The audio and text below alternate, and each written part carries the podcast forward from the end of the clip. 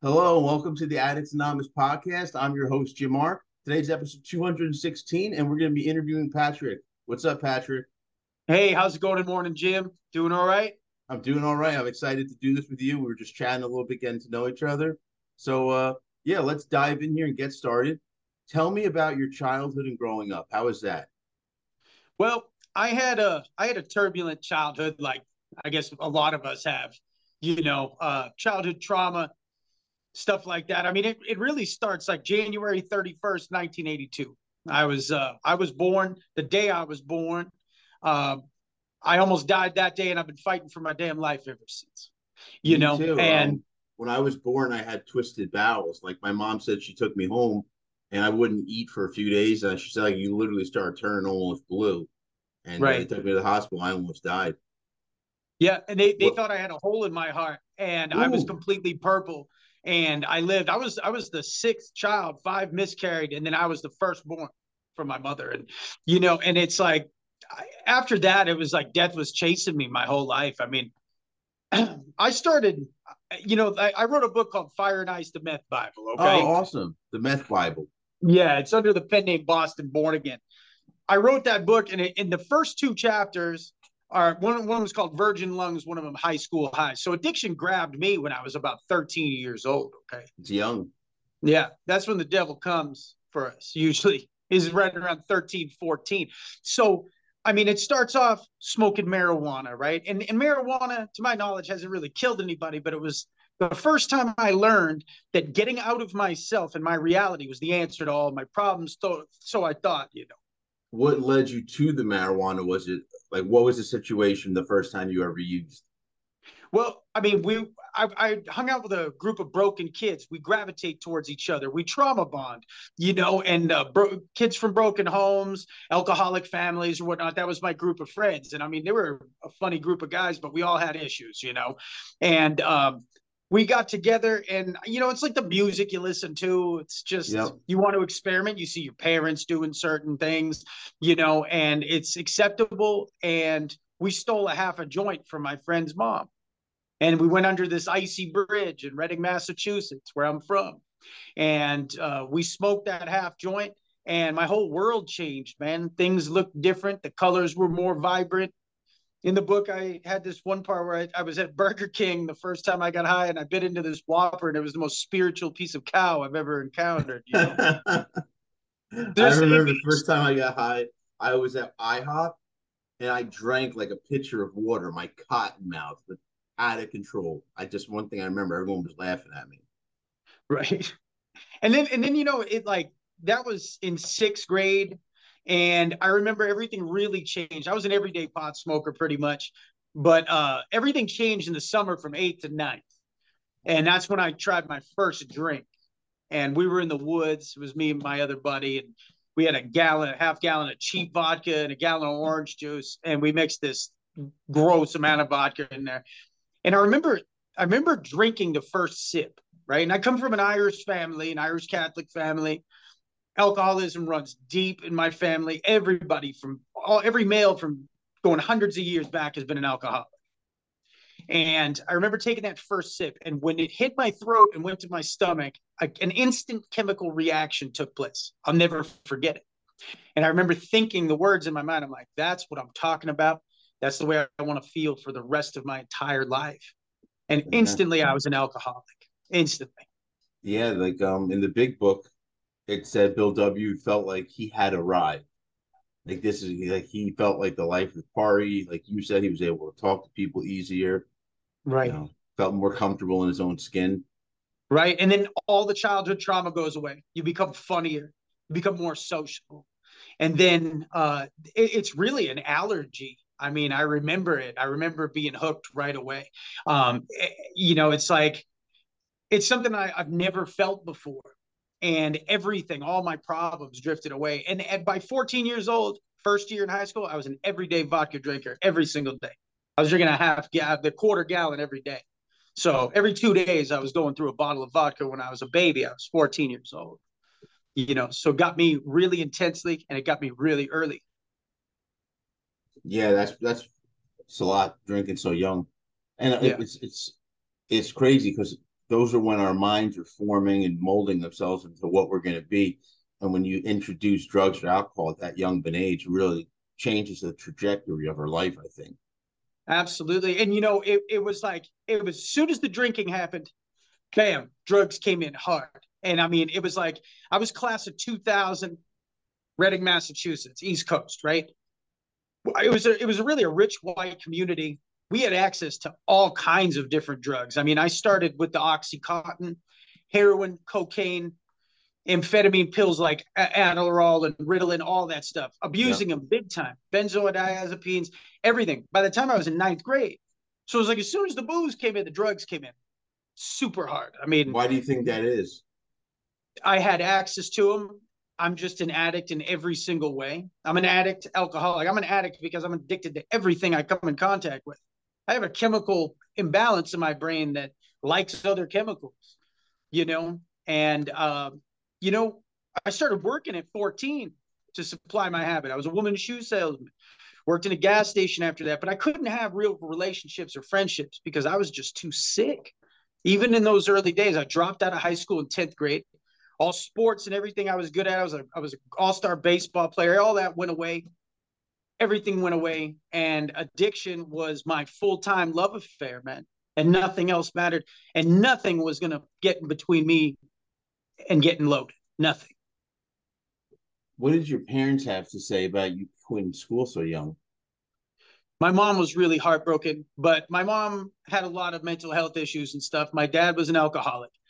And they were doing the best job that, that they could do. You know, today I realize that, you know, it's funny. Recovery will make you surpass your parents after a while if they never had the gift of recovery as far as the healing and everything. So I don't resent them anymore. They were just doing the best that they could. But the fact is, is that I had trauma so bad and addiction so bad, right? When you couple those two things, there was nothing that was going to stop me from getting loaded. I mean, I did what I wanted to. I lived by my own rules. And, you know, I would take a beating and I'd walk out the back door and do it all over again.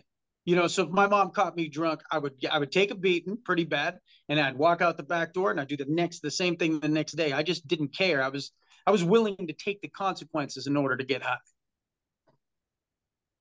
So you said um, around ninth, tenth grade is when the booze came in and then the drugs came right after. Um Was there any like prime, I know you named a bunch of drugs. Was there anything primarily you used when it came to drugs? I, I loved alcohol, ecstasy, cocaine, and, and amphetamine pills, really.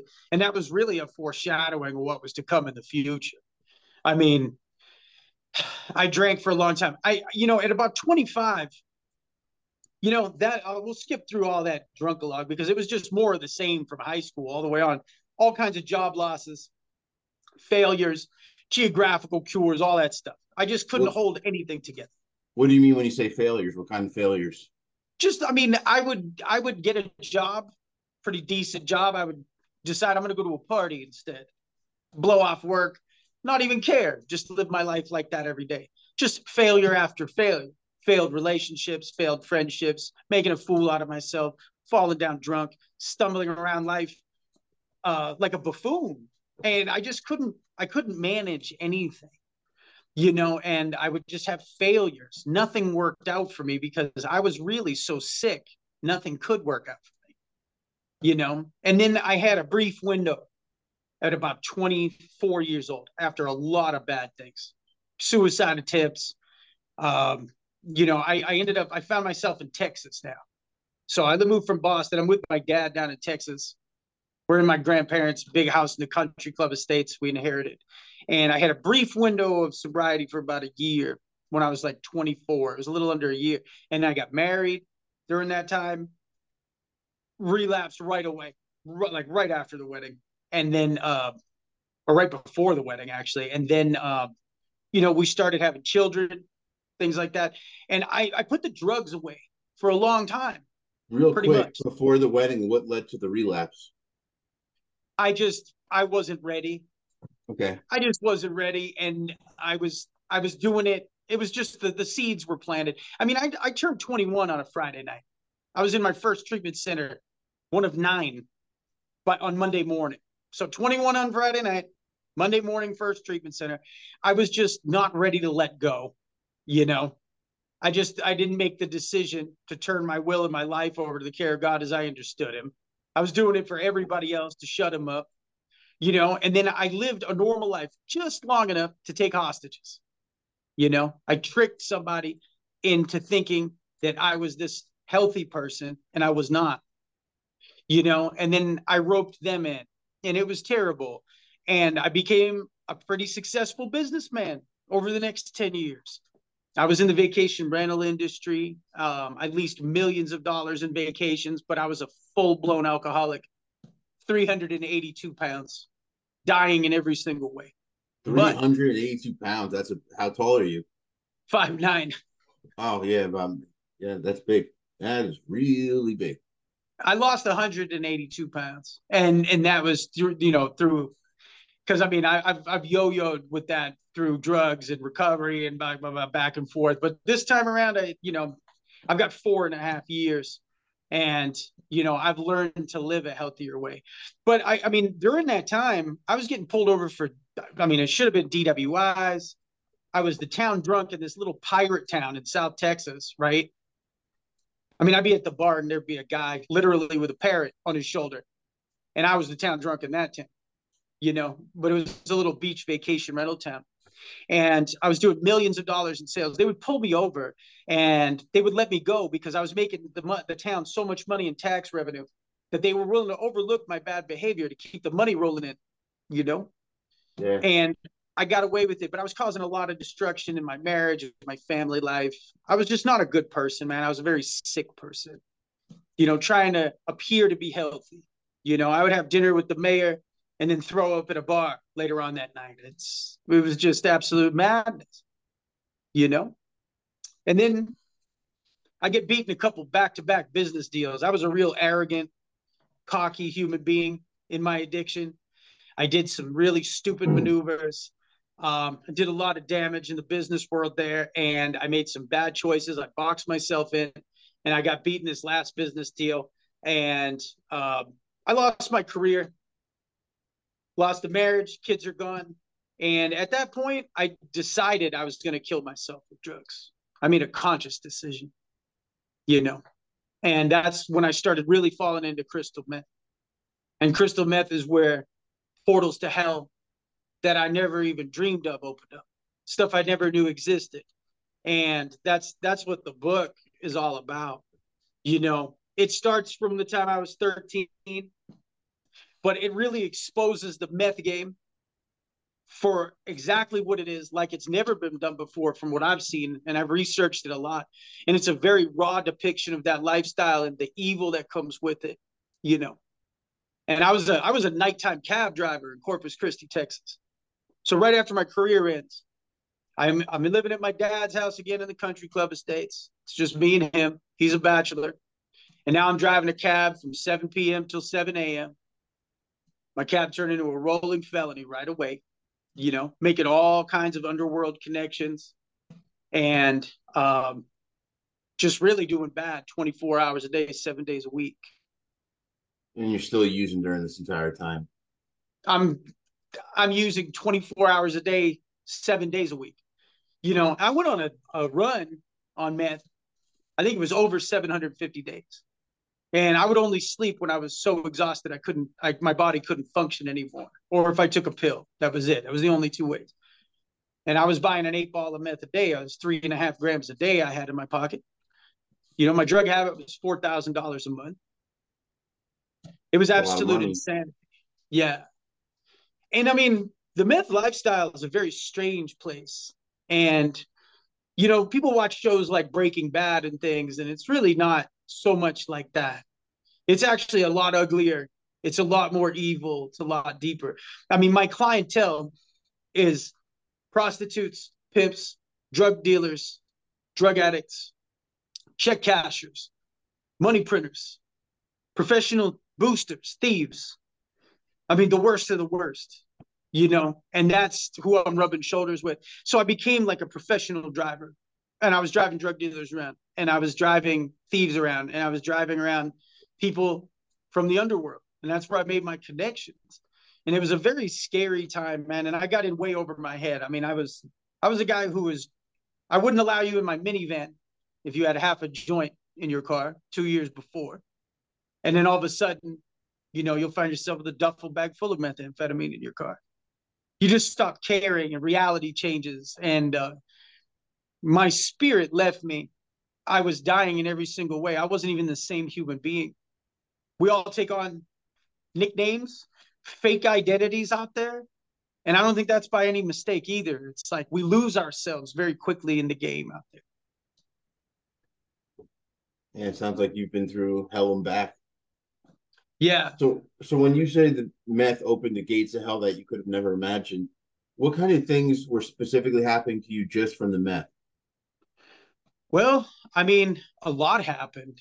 I mean, besides the broken relationships, I mean, I was a full-time sex and pornography addict, just like many people are out there, almost everybody. It's a very common thing. The shame, guilt, and regret. I mean, I was living a life of insanity, okay? I mean, a life of crime where I was risking twenty years in prison because, I mean, this is Texas. You know, you get caught with an ounce of methamphetamines, you're not going to come home for a long time, you know, but you lose sight of penalty. You lose sight of all that stuff. It's such a powerful drug, and the lifestyle is so addictive. I mean, you're running around, you're in trap houses at two o'clock in the morning. There's always somewhere to go. The excitement of the game and the lifestyle was just as intoxicating as the drug was. You got to detox from the game just as much as you do the drug as soon as you want to get clean. It's, it's hand in hand. I mean, you know, you get used to living a certain way. And I remember being a cab driver and thinking to myself, you know, when I started to want to get clean and I knew I was in trouble and I kept failing every morning when I said I wasn't going to get high, and I went to, uh, and I got high anyway, even against my will. You know, I started thinking, how am I ever going to go stock shelves at Walmart after this? You know, you're living, you're living a life that's like diehard on meth. I mean, there's action everywhere. There's people with pistols, there's crime, there's sex, drugs, and rock and roll everywhere. It's like, how am I going to live a normal life after this? You know, your brain becomes rewired. And, uh, you know, today I live a boring life, I guess you could say, compared to that. But I'm fifty million times happier than I ever been, you know. And what really happened was, you know, I, I actually got into a major cab accident. I was in a car accident, and I was up for, you know, I was up way too long, sleep deprivation. And I actually, I, I hit a sign at like seventy miles an hour. Wow. And the sign fell on top of my head. I have pictures of all this too. You know, I have the receipts for all of this stuff. And, uh, you know, later on when I zoom in on the picture, you know, I sawed all five ribs in half. I crushed my left heel underneath the seat. I was in a two thousand nine Crown Vic, and uh, it was an old cop car turned taxi. Okay. That's what saved my life, really. It was all reinforced and everything, because I hit it with like, I've hit it full force head on. And uh, seatbelt saved my life. But I, I zoom in later on the picture, and I have it all blown up now. I hit the, I fell asleep, and I hit the sign at the Christian Sleep Studies Center. You know, and God dropped a sign on my head that night, and I still didn't learn for a year after that. But that was the beginning of a major spiritual journey, major spiritual experiences. And uh, that's when God started to come in. I feel like meth gets us so close to the devil that God, and Christ in particular for me, presented himself to give me an opportunity to change. And he gave me a choice at that time, you know, and I kept running for about a year after that. That should have been a life-changing event, but I was so far in and so addicted to that drug, I couldn't stop, you know. And, you know, if you flash forward a little bit further, I went into what's called deep methamphetamine psychosis. Have you ever heard of that? Um, I think so. Um, is that when you go psychosis from withdrawal? Psychosis is, uh, it's when you get what they call spun out. But methamphetamine psychosis is a medical term. You, basically, your your brain signals fire like laser beams in a straight line. That drug will throw a wall up, and your signals start bouncing around inside of your mind. And it, it puts you in a false reality. Like at one time, I mean, and this will sound absolutely crazy, but it's it's in the book, chapter called Movie Magic. I, I started getting so spun out and so crazy, I legit thought I was in a hidden camera movie. I thought it was like a reboot of the Truman Show being filmed with satellites and hidden cameras.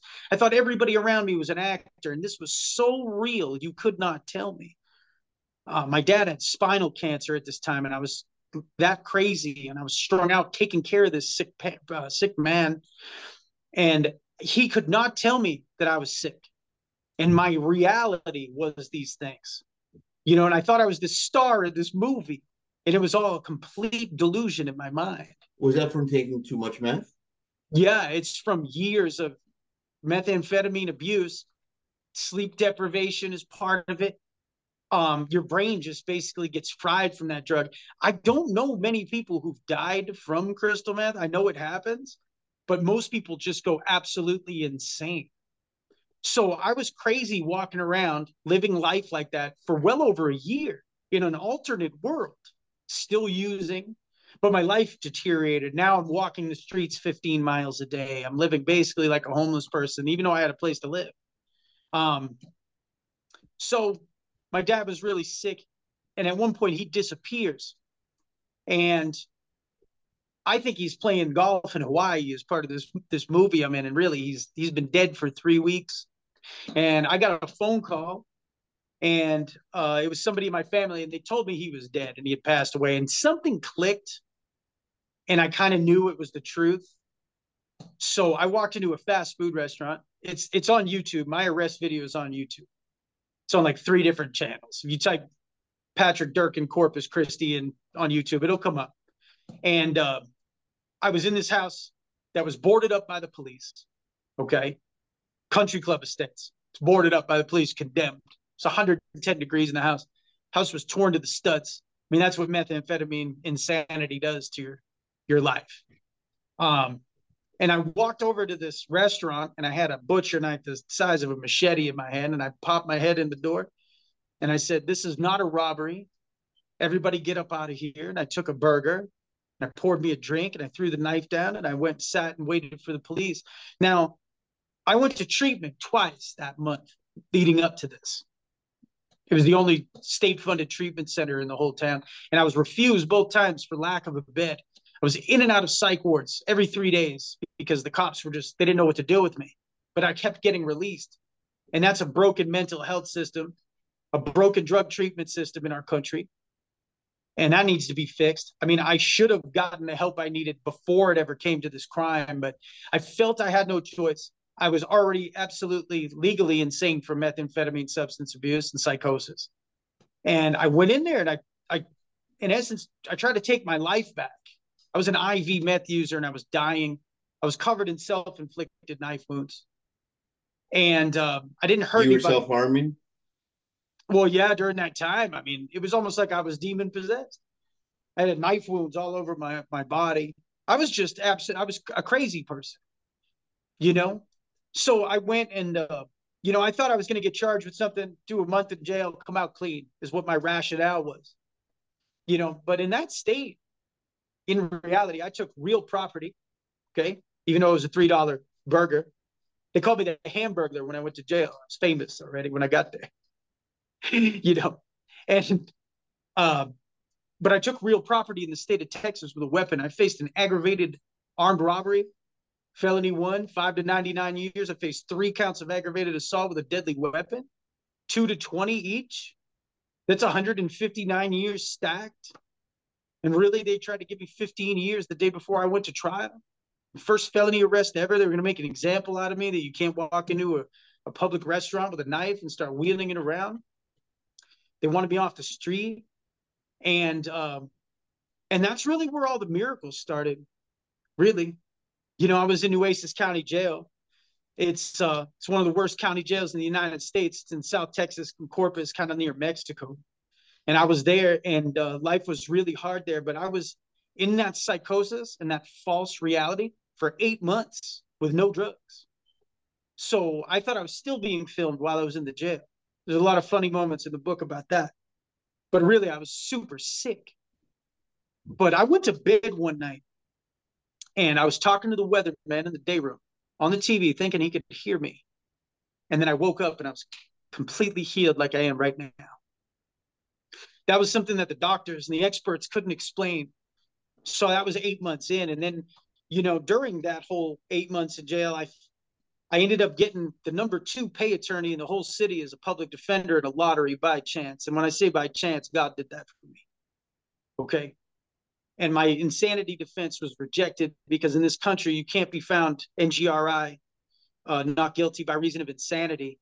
If you have drugs in your story, they'll research it. They'll go back through your social media. They'll, they'll try to prove that you were on drugs so that you, you have to go to prison.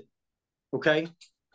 Um, so I snapped out, and then I, uh, my lawyer, the day before trial, I called him. It was like four in the afternoon, and I'm totally sane now, facing a lot of prison time. And it was a crime where I didn't hurt anybody. I didn't take any money, but I was going to go away for a long time. And I called him, and I said, "What are we looking at?" And I said, "Are we looking at probation? Or are we looking at a, you know, what are we looking at? It's my first offense." And he said, "They're asking for fifteen years T D C." And I went and screamed into my towel back in my cell, and I accepted my actions. I said, this is an aggregation of a lifetime of bad choices that led me right here and right then and there. I accepted it in my heart. Now, when I was crazy, I was having major experiences with the Lord Jesus Christ. That's just part of my story. And a lot of many people talk about that, but God came to me and he touched me during that insane period of my life. And I was never the same after I snapped out. Something was different. I believed in God at that time. So when I was healed, I came out and all those experiences didn't fade. And I was just a different person. And I went to trial. I walked down through this tunnel after I had a phone call, and I accepted I was going to go to prison. And I had faith that God was going to take care of me. And I said, if I'm going to go to prison, I'm going to, I'm going to go up there as a man of honor, integrity, and respect. And I'm going to serve God while I'm there. And I walked through the tunnel, and I walked up into the courtroom. And I couldn't believe it. He was jumping up and down. He said, we beat the case. We beat the case. And then he told me the story. And he said uh, he was at the D A's office on unrelated business night before, right after he talked to me at four in the afternoon. He happened to have my files, all my medical, everything, getting ready for court the next morning. And the D A caseload switched by chance. I got a new D A. And he pushed that insanity defense through. And he said, yeah, we'll let it through. No investigation, nothing. Went into court and beat the case on insanity. No criminal record. I had to live in a mental institution for the criminally insane for eight and a half months after that. How because you're found insane. It was insane. No pun intended. but but it was what like kind of I stuff, had to go what kind of give us an idea of what kind of stuff you had to deal with on a daily basis.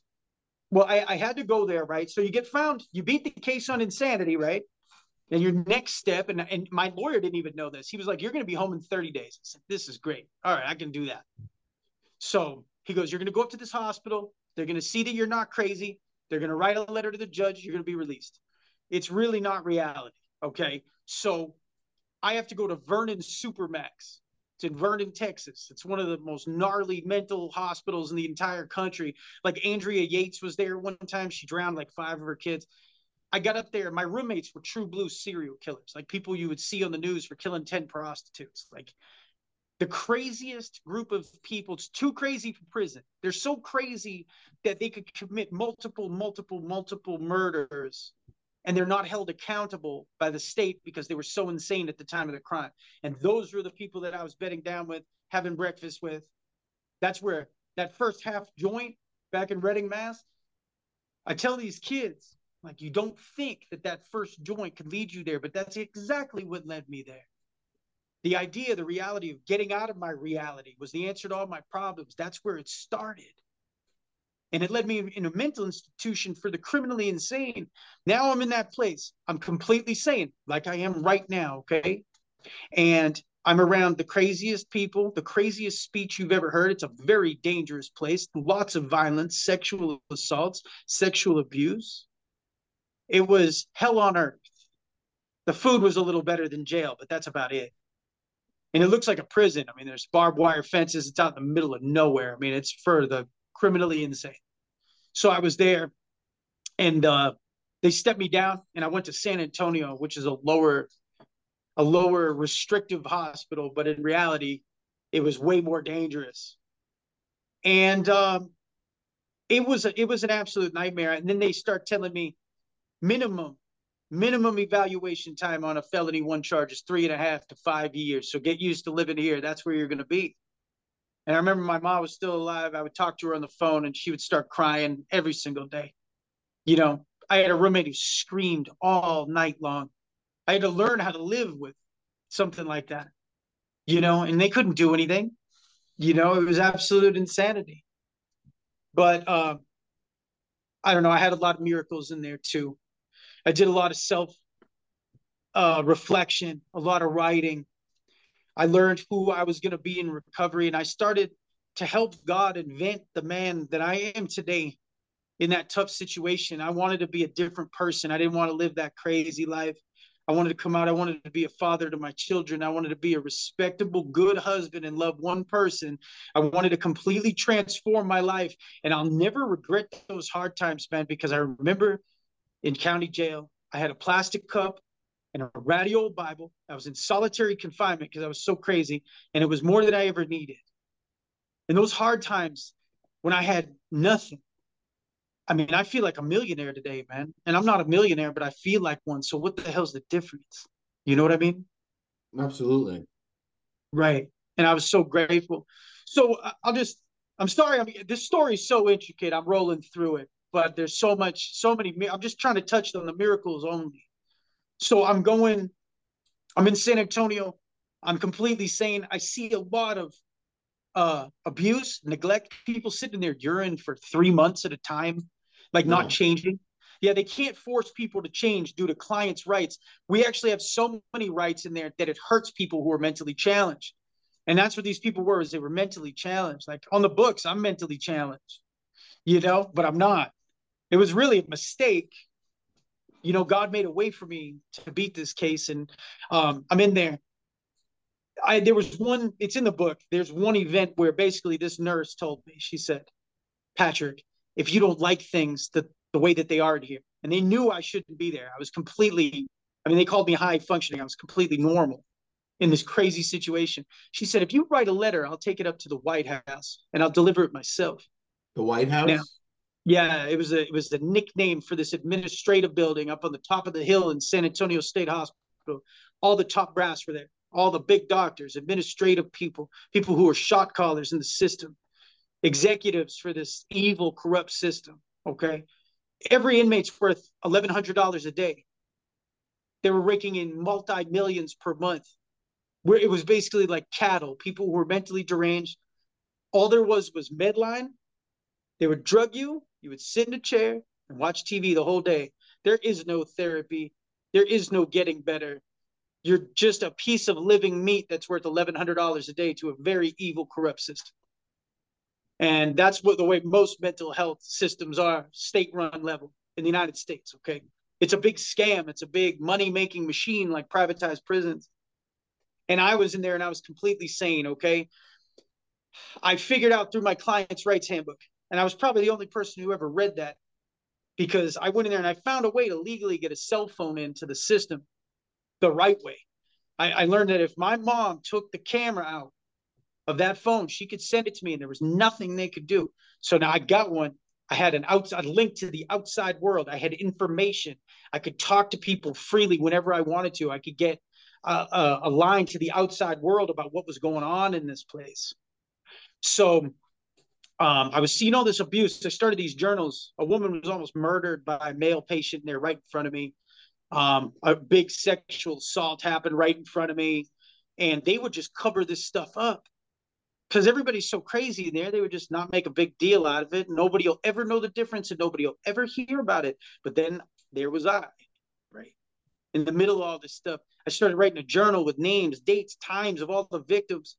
I was bribing victims with candy bars and M and M's. My mom was sending me care packages. And I would get their sister's phone number and tell them about these atrocities happening to their family in there and all kinds of crazy stuff. So I wrote this letter and I told them, I said, this is my name. You can verify that I have a phone. You can verify with my doctors that I'm not insane.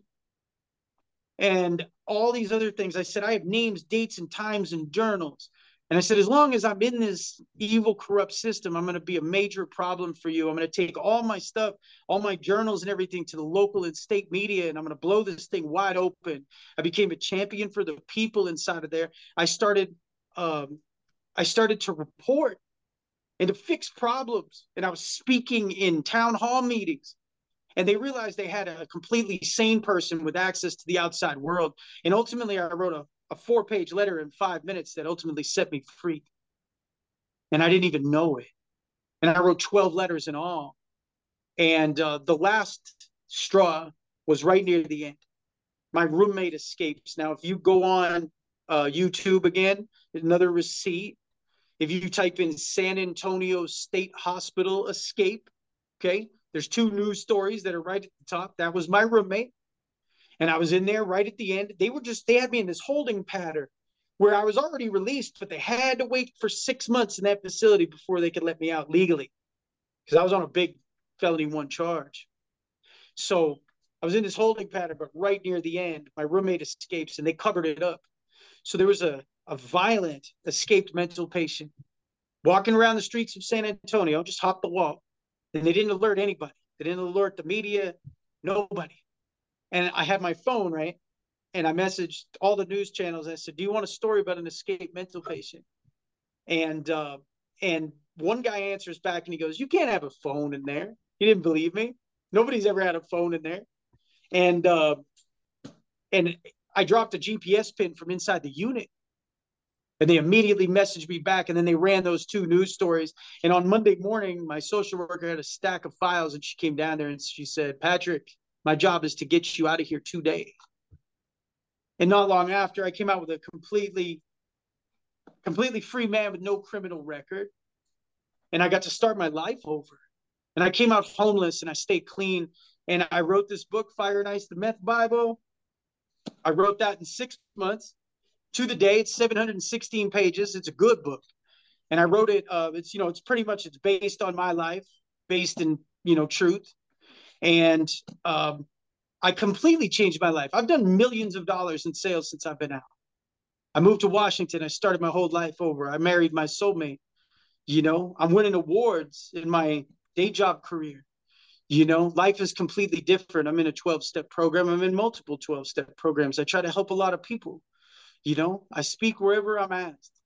I go and I try to make a difference in the lives of other people and lift the shame off of the addict.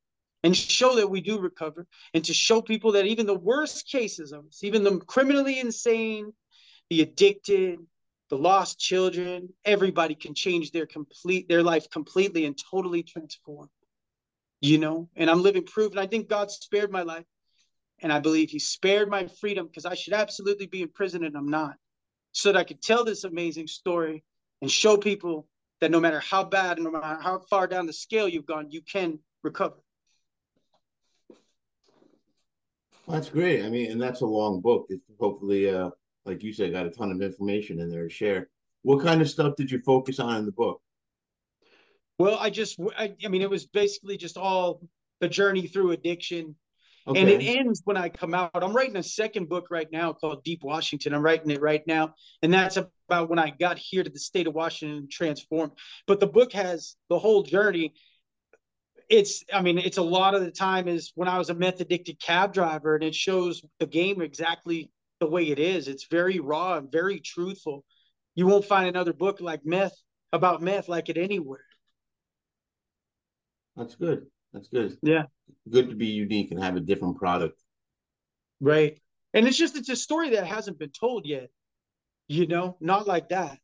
You know, and it's a story that's affecting almost every city and every town all over the United States. Meth is even on the East Coast now, and it was never there when I was growing up. I'm forty. I'm about to be forty-one, and I never even heard of meth until I moved to the South. But now it's everywhere. Yeah, it is everywhere. Absolutely. I mean, this is episode, I think, what I say, two hundred sixteen. So yeah. I've done a lot of interviews, and a lot of people, meth was their thing. Right. And I, I loved all drugs. You know, because I'm just an addict, but that was the one that got me the worst. It was spiritually a different type of drug. I mean, it opens up portals to the devil like I've never felt my entire life. The supernatural reigns in that world. It's crazy. I mean, the book details all that. And it's, I mean, I do videos and I do forums. And I know that that sounds kind of kooky, but literally tens of thousands, hundreds of thousands of people have had the same experiences. So it's like, is it really happening or is it all a delusion? You know? Yeah. And the book goes into all of that. And it shows that life for exactly the way it is. It's good, man. You should be proud of yourself. All the stuff you've accomplished since, you know, you got out. It's a lot of stuff. Yeah. So let me ask you one last question. Do you have any advice for people watching, listening, as far as what you do on a daily basis to stay sober and how maybe you can give some advice to help people in their journey? Gratitude is everything for me. And it, it, I just remember the bad times, the hard times, and I remember every single thing that I lived through that I shouldn't have. I mean, I've had a pistol, a loaded three fifty-seven put in my eye socket. I should absolutely have H I V. There's no doubt. I should absolutely have hepatitis C, and I didn't. And even if I was living with those things and I'm still living, I would be grateful. Um, but I try to think back all the times I didn't. I shouldn't have made it. The fact that I shouldn't be free, all the times God protected me. And, and, and it gives me a purpose. It's like, why did God spare my life? You know, so gratitude. I write a gratitude list sometimes between one and four pages every single day. And I remember everything that God did for me. And it helps my recovery and it helps me stay in a positive mind frame and stay in positive thinking. And then, I mean, I found that when I do that, I can do anything I set my mind to. And I forget if you mentioned it. How long have you been sober now total? Four and a half years. It's a long time, my friend. It's a long time. Yeah. Yeah, June third, two thousand eighteen was when I was arrested. That's that's the YouTube video. That was the day I was arrested. And, you know, I've been free ever since, man. It's been, it's an absolute miracle story that God wrote in my life. I was just the guy lucky enough to live it. It's not that I'm great, dude, because I did everything. I tried to kill myself. You know, I should absolutely be dead. In two thousand ten, I took ninety-one milligrams Xanax, man. Wow. So, yeah, I was in a coma for five days. You know, I was raised from the dead like Lazarus, man. I shouldn't be here. My ex-wife will tell you that story. It's all legit. I mean, I've got all the stuff that really happened to me in real life. I've got all the receipts for it, and it blows my mind. Sometimes I can't believe that I'm alive. So it's like, what do I have to be ungrateful for? Why wouldn't I love my life today? You know? Yeah. Yeah, gratitude's the key. If, if anybody's out there struggling, if you can get into gratitude, you cannot be grateful and depressed at the same time. You just can't. Gotcha. Did you have anything else you want to add in before we get going? No, that was a lot of information I gave you in a short amount of time. So I, yeah, appreciate, I appreciate you having me on. And uh, just go ahead and pick up Fire and Ice, The Meth Bible. It's on Amazon dot com, Barnes and Noble dot com, and other major on online retailers if you just Google it. Um, it's an eye-opening book, and it tells really one man's journey through addiction. And it goes all the way from beginning to end, and it's just a cool story, uh, and it's really raw and truthful. So it might help some people. Yeah, yeah, absolutely. I hope people, anyone listening, I hope they pick it up. I wish you the best of luck with your book. I mean, it's an exciting thing. We we have a book coming out. Uh, well, I wrote a book, and hopefully it'll be out by the end of January. So I'm excited about that also. So keep um, me posted. I'd love to read it, man. I appreciate yeah, absolutely. it. And you know, yeah, maybe I'll get, I gotta get a copy of your book. So yeah, like you said, it's available on Amazon, Barnes and Noble. Yep, yep. It's uh, it, you can get it on Kindle too. It's a little bit cheaper, but yeah, it's a it's a big book. It's like seven hundred sixteen pages, and it's a roller coaster ride, man. Especially when I was a cab driver. I mean, but it just trigger warning on it though. I do want to warn people. Like it's a very raw and truthful, honest book. I mean, you'll smell the inside of a draft house when you're reading it. It's crazy. Yeah. Yeah. So I appreciate you having me, Jim. Thank you so much. No, I think it's been a great interview. Like you said, you gave us a lot of information in a short amount of time, and uh, maybe we'll have you back one day, talk a little bit more when you write that second book. That sounds good. And you know what? If anybody's listening to this, no matter how bad you were, if I can get clean, you can do it too, because I was the worst of the worst. So it's just making a decision and deciding I'm going to turn it all around today. Yeah, absolutely. Yeah. Well, thank y'all. All right, my friend, hang tight for a second. And for everybody watching and listening, if you like what you heard and saw, go below and give us a like. Also subscribe to see when we upload new videos. You can check us out on Twitter, Facebook, Reddit, Instagram, TikTok, Tumblr. We're pretty much on all social media platforms. And I also suggest you check out our website, which is w w w dot addicts dash anonymous dot com. We've got uh, plenty of free resources and a ton of free literature. So I hope you enjoyed today, and until next time.